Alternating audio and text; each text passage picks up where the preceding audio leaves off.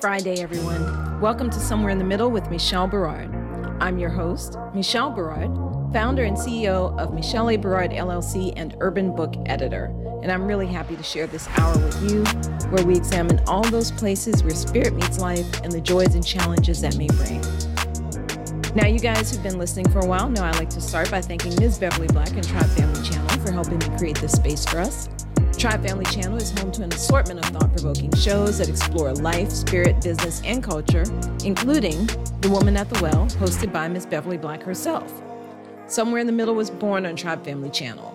And though we've grown onto our own platform, we are ever grateful and loyal to our roots. To paraphrase an African proverb, we are here only because we stand on the shoulders of those who came before us. I also want to say thank you to my guest on the April 10th show, author and anti-racism coach, Kaolin Kay. You can connect with Kaolin on social media. If you missed that show, make sure you listen to the replay. You can find our complete show archives, including the April 10th show, at the Somewhere in the Middle Podcast.com. I also want to shout out Bruce George of the Genius is Common Movement, which encourages all of us to embrace our inner genius and share it with the world. This is a really important message, now more than ever. I want you guys to get out there and share this message with the youth, but not just the youth. Sometimes we adults need to be reminded that the world needs our genius. Learn more about the Genius is Common movement at www.geniusiscommon.com. Now, given everything that's been going on in our society of late and how education is changing, I am especially pleased to introduce this week's guest. Joy Simuel is an energetic and experienced special education professional with a passion for pushing students to realize their full potential. With over 10 years of experience, she is a dedicated and resourceful educator with a solid commitment to the growth of the whole child. She gives parents the knowledge and confidence they need to advocate for their child, which is so important today. It was during an annual review of IEP, that stands for Individualized Education Plans, and reevaluation meetings, that Joy realized parents were signing documents but leaving meetings feeling they weren't heard. They were feeling overwhelmed. She decided that she would start her own special education consulting practice to help parents navigate the special education process. After much prayer, Joy resigned from her teaching position in 2019 and took the leap of faith to start Joy Simuel Consulting LLC in Fairfax County, Virginia. Joy received her bachelor's degree from Peace College in 2011, where she majored in child development and minored in psychology. She received her special education license from East Carolina University in 2014. Joy has taught in the Wake County Public School System in North Carolina, and most recently in Fairfax County Public Schools in Virginia. This is where she developed a reputation for advocating for the diverse and unique needs of students.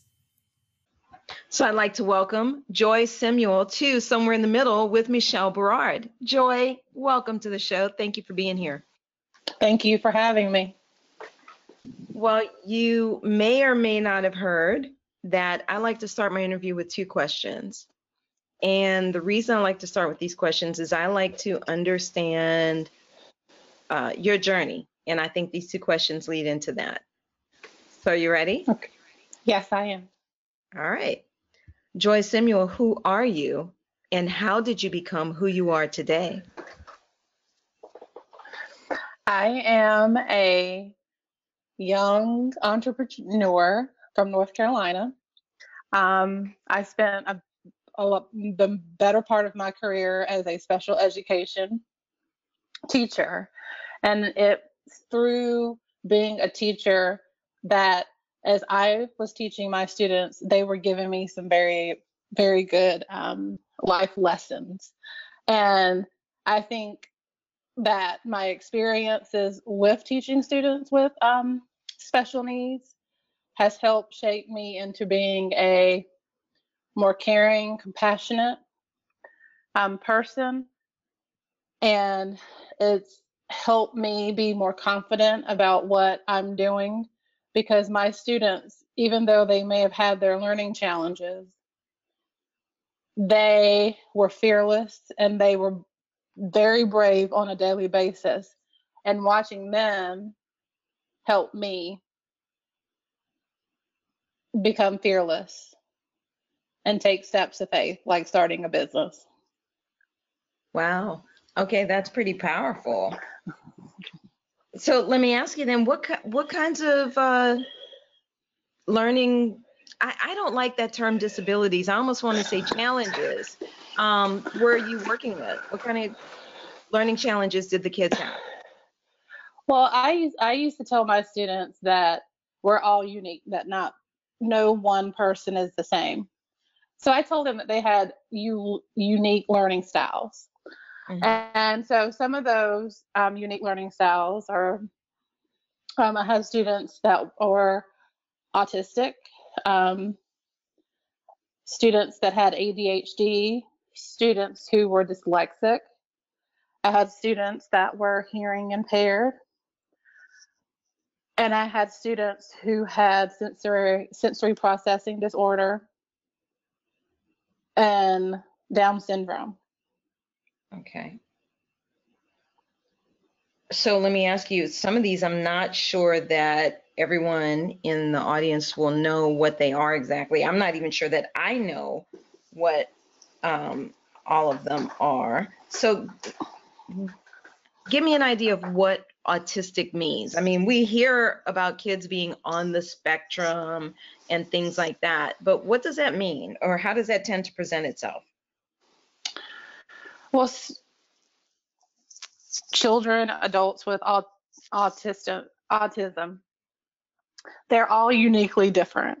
No one child, just like with anything, no one child is the same. But some of the things that students with autism face, they may not like direct eye contact. They may be distracted by extraneous stimuli. So they don't like a lot of noise. So loud noises, for instance, may be difficult for them. Not being able to see another person's perspective. Mm. And one of the more interesting things that I've noticed about my students who had autism was that they find one thing and they become really good at it. Mm-hmm. So I have one student who was really good at math. So anything dealing with numbers, mm-hmm. spot on. Wow. So this student he could tell me when my birthday was going to be 10 years, 10 years from now. I mean, numbers were his thing. I had another student where anything about weather, he could tell you about. Anything about science, he could tell you about. Another student, historical facts, historical data. So my students that had autism were just very interesting students. So mm-hmm. they had some things that you and I may look at and may not understand and maybe taken aback from, but this was their everyday journey, what they had to fight through. Mm-hmm. I think that's really interesting. So it's almost like their brains really latched onto one thing and came to understand it really in depth, but right. maybe they were much weaker in a variety in so they might be all other areas, but you know, right, several right. other areas potentially. And you know, those were just the examples I gave. I mean, there's mm-hmm. There's so many different examples I can give you. Autism is very unique because you'll see some children who have difficulty, you know, going out to dinner with their families, being in social situations. Some adults, some children with autism are they're not verbal. They can't speak. Okay. So they may not be able to talk, or So one of the big things I think is that autism is a word to describe a disorder, whatever, but it's so different. Like I said, each child who has it or each adult who has it is very different.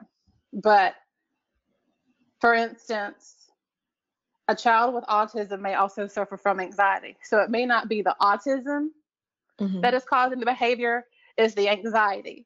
So if you help a parent know their triggers, so the loud noises, being in situations that there could be loud noises, well, if a child can't tell you that verbally, it's the behavior that shows you that they're anxious about being in that situation. So if you get to the root of the anxiety, sometimes, you know, the child may become verbal. They may be able to tell you. So there's many different things that could impact a child with autism. Interesting. That is really interesting. So yeah. Let me ask you about some of these others, because the one that, of course, really stood out to me was a sensory processing disorder. Am I understanding? Yeah, so what is that? So basically, sensory processing.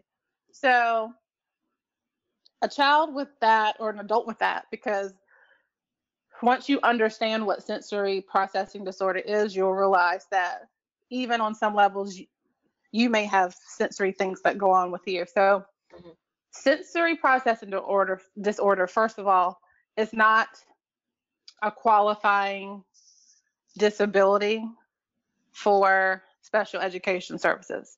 Usually is having sensory processing disorder will not qualify necessarily your child per se for special education services in a school setting. And I'm going to stop you. By that, you mean they wouldn't be able to get an EAP or whatever the different designations are? They would not be able to get an IEP. No. Thank you. Yeah, yes. And that's an individual education plan, right? Yes, it's an individual education plan, yes. So a child with sensory, think it as, for instance, children seek sensory opportunities. So for instance, a child who,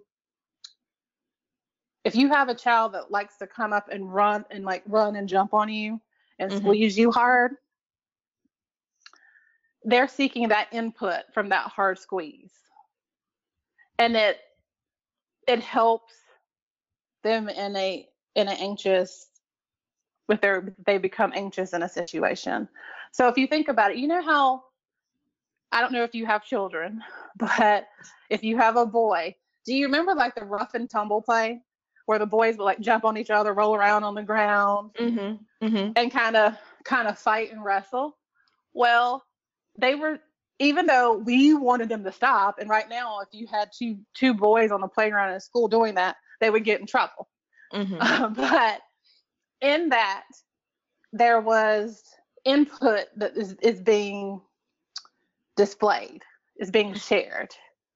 So some sensory-seeking behaviors you might see in a child rolling around on the floor, on the carpet. I don't know if you've ever noticed that some kids like to like rub up against the wall or rub their hands across the wall. Basically, I like to say it's not a chemical imbalance, but it's their body's way of letting them know that they need a break. They need a hug. They need to get their energy out. There's different things. And I probably didn't explain that the greatest, but I hope that gives you a little bit of a picture that might. It raises a question for me. So I have three kids, and at one point, many years ago, two of my kids were playing soccer. And so it meant all day at the soccer field on Saturday, right? And my son's soccer coach, tall, strapping, blonde-haired guy, his wife, tall, beautiful, athletic woman, and they had these three blonde boys. They looked almost, I think there's a phrase they call them Irish twins or something like that. They were stair steps or whatever, so they were very close in age.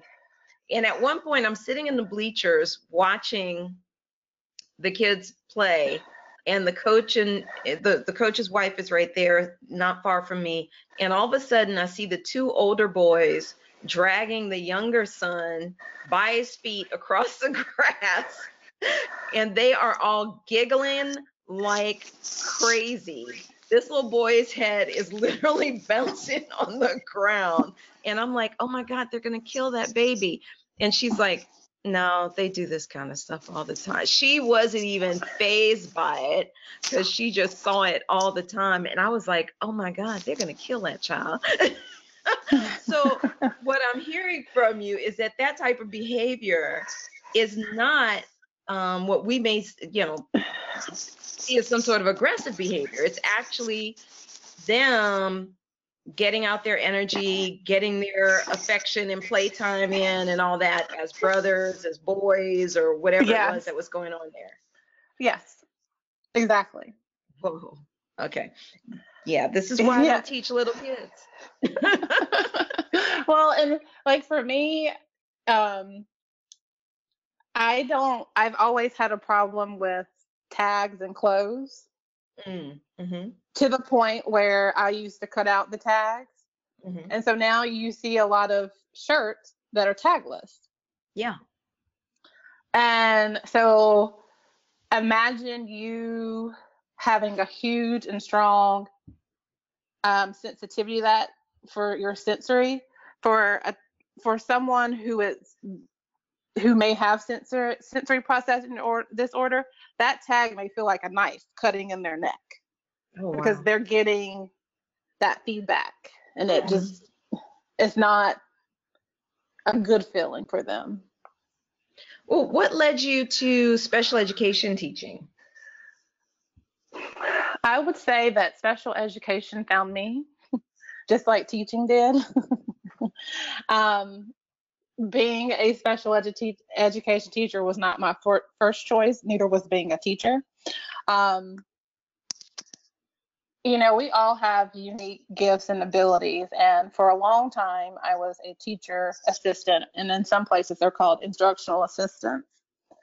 And I always had a gift for connecting with students that some may find to be a challenge, and it could be behaviors, emotional things that were going on with them. And through that, I got my degree to teach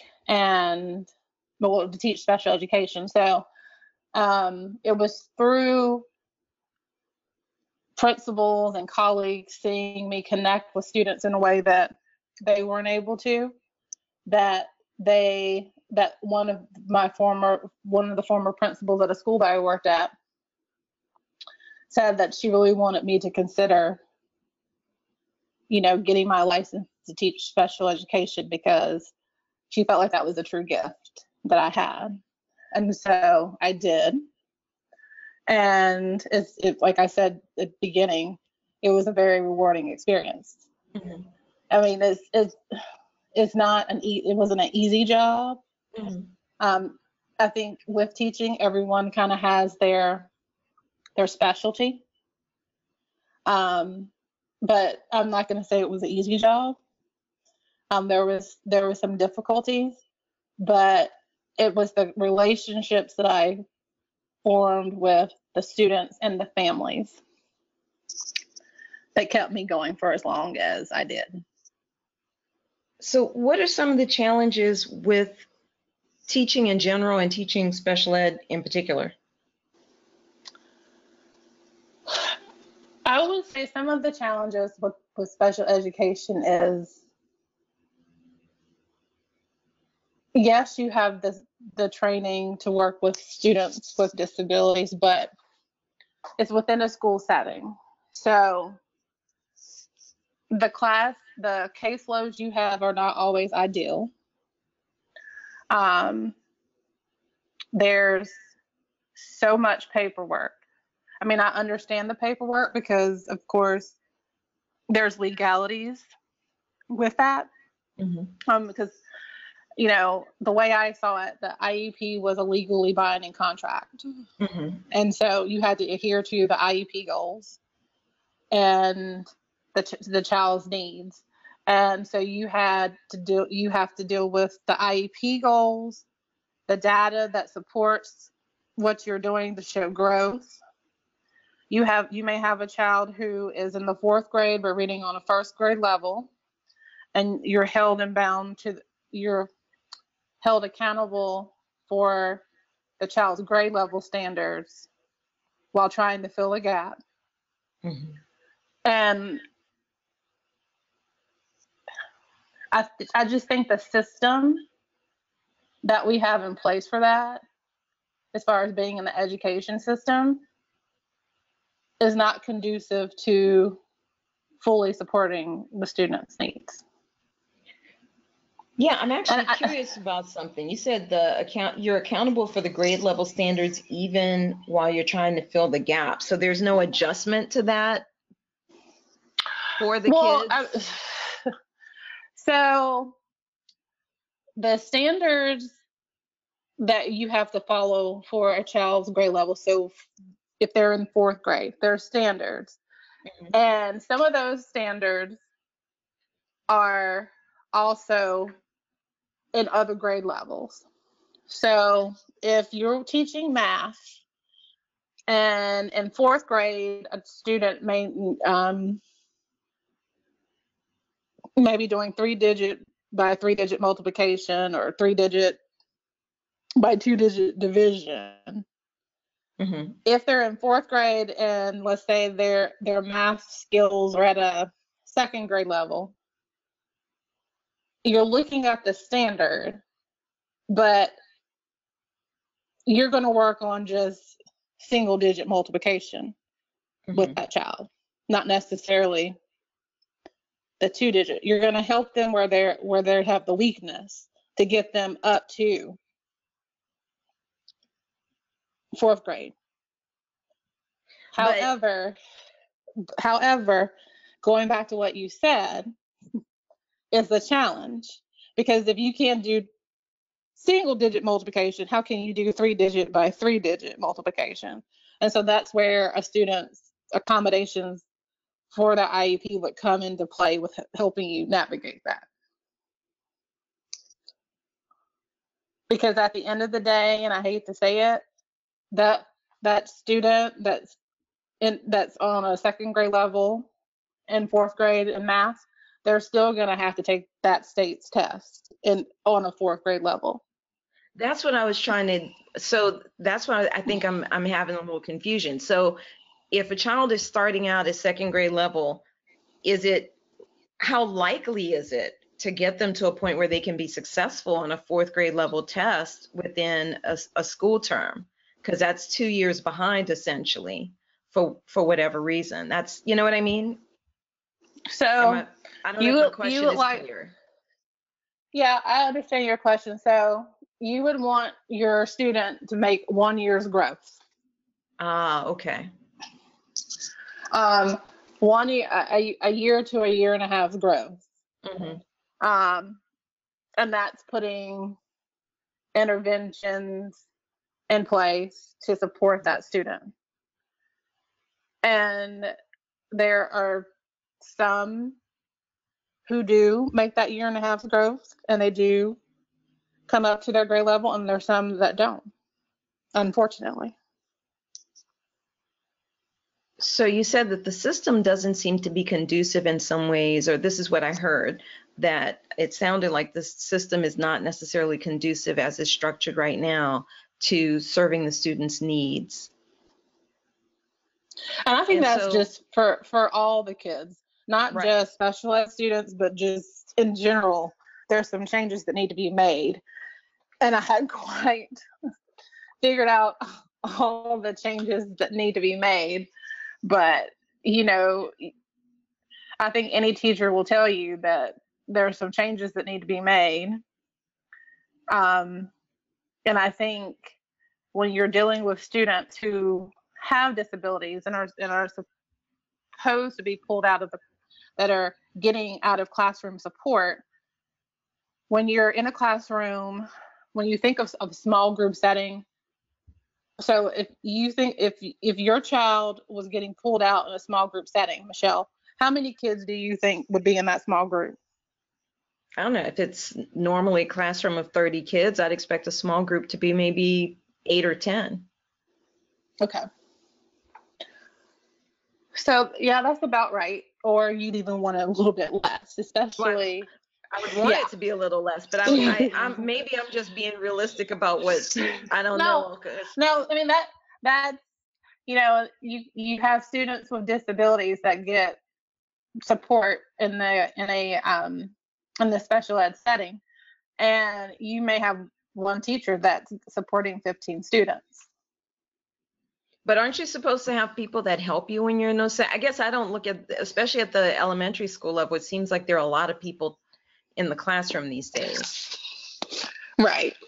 So with that, you do have instructional assistants that may be in there, but if you have a group of kids for an hour, depending on the needs of the other students that are supported, you may get them half of that time. So if they're in there with you for an hour, if the students are in there with you out, you may have that instructional assistant may only be in there with you for a half hour. Oh, okay. Because you do have some students with special needs who get in classroom support. So mm-hmm. those same IAs are going in and supporting students in the classroom as well. Got it. Or you're going in the classroom. There's a lot of different scenarios. And I would imagine that when you're dealing with kids with developmental issues, sometimes an hour doesn't actually end up being an hour just because it may take 20, 30 minutes to get people settled down to do what needs doing. Am I projecting exactly. here or am I, okay. Yeah, you're exactly right. So what kinds of things can parents do to help support the work the teacher's trying to do, or to help to work with the teacher? So parents are the strongest advocates that a child can have as far in the school system. It's so whether your child has a special need or whether they, or if you have concerns, the school wants there to be a partnership between the parents and the teachers, not one versus the other. Because I think at the end of the day, everybody has the child's best interest at heart. But if for parents, if you have concerns about your child's education, as far as if they're having difficulties in a certain grade, in a certain subject, or if they have difficulties in social situations. Start by first letting the teacher via email, because that's the easiest way. Mm-hmm. But just send the teacher an email and say, hey, I'm noticing this about my child. Can we schedule some time to talk? Mm-hmm. And schedule a conference with your child's teacher. I know that some school systems have in place that every quarter, after a report card comes out or interims come out, you know, there's conference time. But if any time that you have concerns about your child in the school setting, reach out to the teacher. You know, say, I have these concerns and I want to discuss them with you. And that way the teacher knows ahead of time what you want to address. Mm-hmm. in the conference, and then she can take note if she's noticed things in those areas. My thing is, don't let the first time also that you contact your this child's teacher is when there's a problem. If you have that good rapport to begin with, then sometimes you can address things in a quicker and easier fashion. So start with a conference. Have a list of your concerns, and just sit down and talk them through. Come up with a plan. So if you are noticing difficulties with math or with reading, because those are the two common areas that students may be having some difficulties. If the teacher says that she's noticed things, ask to see samples of your student's paperwork, of your son or daughter's paperwork, like their classwork. So copies of tests, or if they've had, reading assessments, any assessments that they've been given that the teacher's given in the classroom, that could be a test. There are school benchmarks that they give. Go through that and then come up with a plan. So if it's that maybe the teacher suggests you work on, so if it's, let's say it's a kindergartner and they're having trouble with alphabet or letter sounds, then you're asking the teacher, hey, what can I do at home with my child to help support and help him learn his letters? What are some different activities to do? So do that, set up a plan, and then if you need to, set up time to follow up and see, hey, are you noticing any changes? I noticed that since we started doing X, Y, and Z, they're reading more fluently. What are you noticing in the school? If there's still concerns, or you've had conversations and say that the teacher or even you are noticing that, hey, there may be something deeper, you can always talk to your child's pediatrician. Say, hey, I'm noticing this, I'm concerned. Talk to the pediatrician. He or she may give you some tips on things to do. And if testing is suggested, then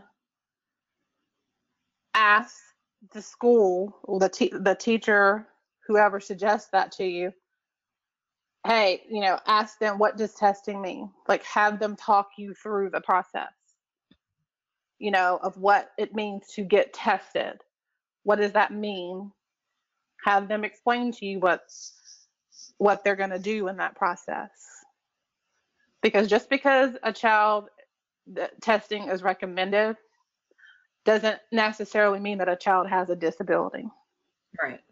I think sometimes people, when they hear, oh, you want me to test my child, have my child evaluated, that is assumed or predetermined that this child is going to have some type of learning disability. And that is not always the case. Okay. You actually want special education services to be the last resort. What do you mean by that?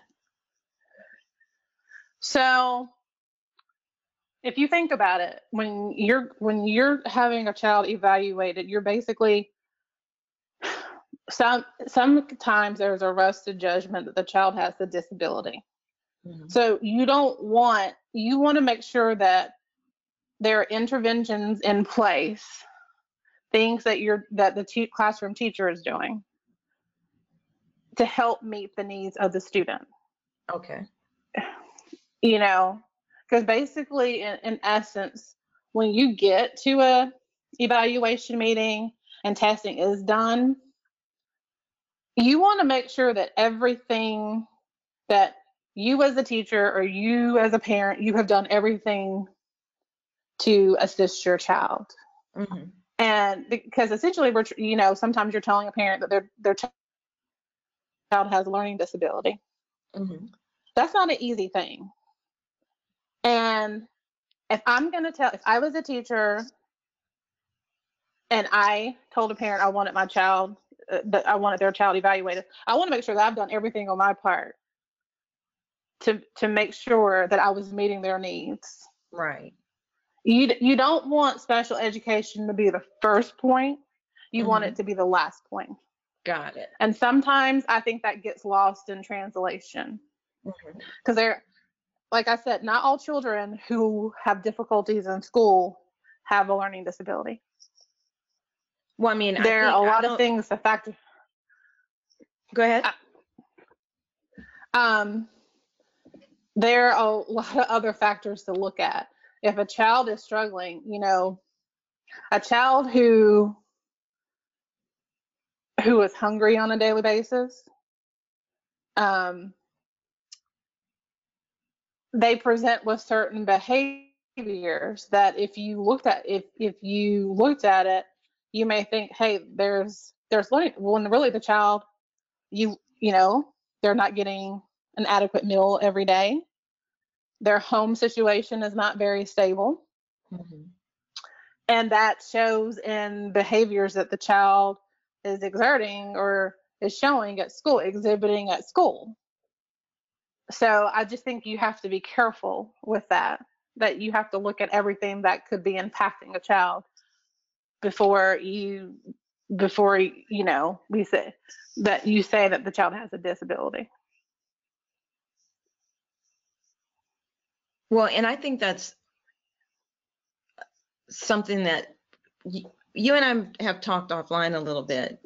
Mm-hmm. And I may have mentioned that many years ago, I applied to put my son in pre-K. I don't know if I told you this. And the school decided because of his birthday, no, we're putting him in kindergarten. And then a couple weeks in, the teacher calls me in and says, well, we think we need to take him out and give him some special classes or something like that because, well, he doesn't know how to sit in the desk and this, that, and the other. I said, I know he doesn't. That's why I applied for him to go to pre-K. And the reason he doesn't know how to do that is because I had my own business. Again, my ex-husband and I had a business, and I was working from home, and he didn't have to go to early childhood and stay all day. I would sometimes go pick him up and we'd go have little adventures, you know? Right. And right. So he didn't have to sit in the classroom all day and learn how to be trained like all the other kids. And that's why I wanted him back in pre-K, even though, you know, it was not what is prescribed by the state. And that's because I'm the parent and I know my child and I know what he needs. And since y'all decided that y'all were going to override me, the parent who knows the child, you get to teach him all of this. And they did not appreciate my response. But I think right. It's indicative of sometimes the school system, as you say, not being really structured to deal with kids individually as they should be. And then they also sometimes don't want to listen to parents. Right. And then you would have school systems say that sometimes parents don't want to listen to the school system. So that's where mm-hmm. I think there's got to be some rebuilding of trust between school systems and parents. Mm-hmm. Because that's not often communicated. That is a partnership. It goes both ways. So I think that's one of the problems. I think there's a mistrust on the parents' part as well as the school's part, because teachers and administrators see so much on a daily basis. Mm-hmm. And you may have the parents who listen and are working with you as a team, and then you have the parents that are, you know, are way right and just push back at everything that you try to do. So I think on both sides there needs to be, and I shouldn't say size, but I think we've got to find ways to work better, to work on the parent, school, teacher dynamic and mm-hmm. bridge that gap that's kind of divided. Well, and that's what you're doing with your business, right? So tell us about your business. What is it that you're doing with the teachers, with the parents, with the students? How are you kind of bridging that gap? Well, my focus has really been on the parents per se, as because I have this experience working in special education, my business, basically, I help parents whose children are starting the process of special education or already have students with disabilities. I'm helping them kind of navigate that process from start to finish. So for a parent who's been told that their child does need testing, needs to be evaluated for a learning disability, I am walking them through that process of what that means, from start to finish. Parents that have students with a current IEP that they may not be necessarily happy with the IEP goals, or they have questions, that I'm helping them. Helping them go through the IEP and the child's IEP progress reports and seeing, okay, hey, what needs to be continued work on, what needs to be tweaked, what other accommodations do they need? Are there some accommodations that need to be asked for? And then with that is along the lines of helping them effectively communicate with the school. So if you had three things that you could recommend that a parent do today to facilitate working with the teacher better, what would it be? Communication. If you have a question, ask. Hey, Joy, I'm sorry, yeah. I've got to stop you because I can't hear you. Your arm is over your mic. I'm sorry. So I'm going to ask that question again. Okay. Sorry. So if you had three things that you could recommend for a parent to do to work with the teacher or the school to help with their child's education, whether they're special needs or not, what would those three things be? Just a quick three tips. Well, as I stated earlier, communication. So if you have a question, ask. Don't be afraid to send the teacher an email and ask the question. That's the first tip. The second thing I would say do is that if you have contacted the teacher and she's asked and you've worked together to establish what your child needs, follow up with that. So if y'all have determined that you're going to read for 30 minutes a night or do a certain activities, do the activities, because you've asked what your child needs. You've been given the information. The teacher's working on it. You're working on it. But sometimes I feel like we forget to follow up with each other. So follow up and say, hey, I'm working on this.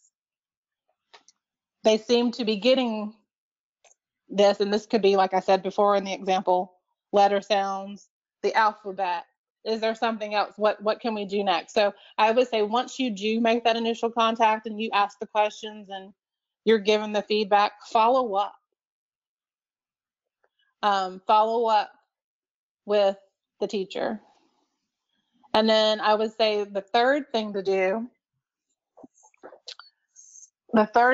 especially if your child does have a special need or has an IEP, just make sure you understand the documents that you're receiving. That is the IEP, the progress reports, the evaluation reports. And I guess even for parents with children who don't have disabilities, make sure you understand what that report card says.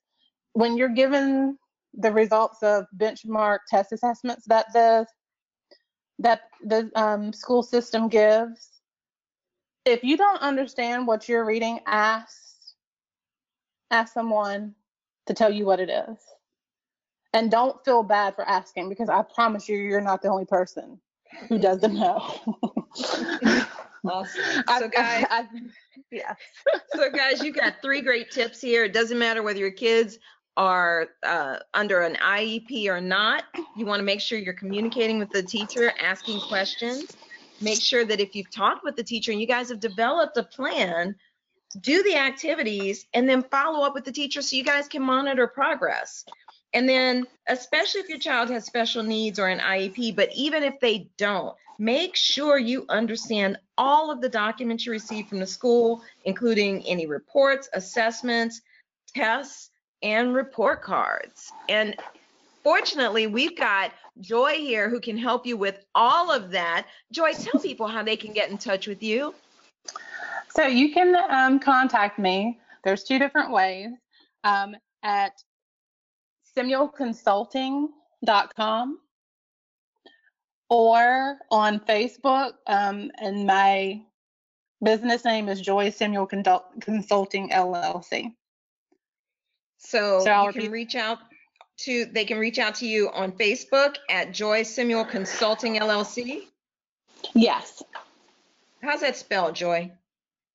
So it's Joy, J-O-Y, Simuel, S-I-M-U-E-L, Consulting, C-O-N-S-U-L-T-I-N-G, and then LLC.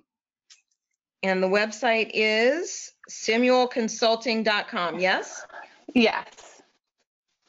And I'm going to spell that out for you guys, S-I-M-U-E-L, Consulting. You guys know how to spell consulting.com.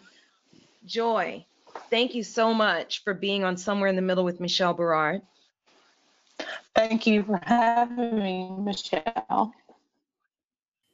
Well, that's our show this week, guys. You can reach out to me online at urbanbookeditor.com or michelleberard.com. You can also find me on Facebook and Instagram as Urban Book Editor. Send me a note. I'd love to hear from you. Feel free to send in some topics you'd like us to cover on the show. Make sure you listen to the show on May 8th when my guest will be Christian author Alan Black. You can find us twice a month on Fridays at 5 p.m. Pacific, 6 p.m. Mountain, 7 p.m. Central, and 8 p.m. Eastern at the Somewhere in the Middle Podcast.com. Let's continue the conversation. You guys be good, stay mindful, and remain prayerful. Peace and blessings, y'all.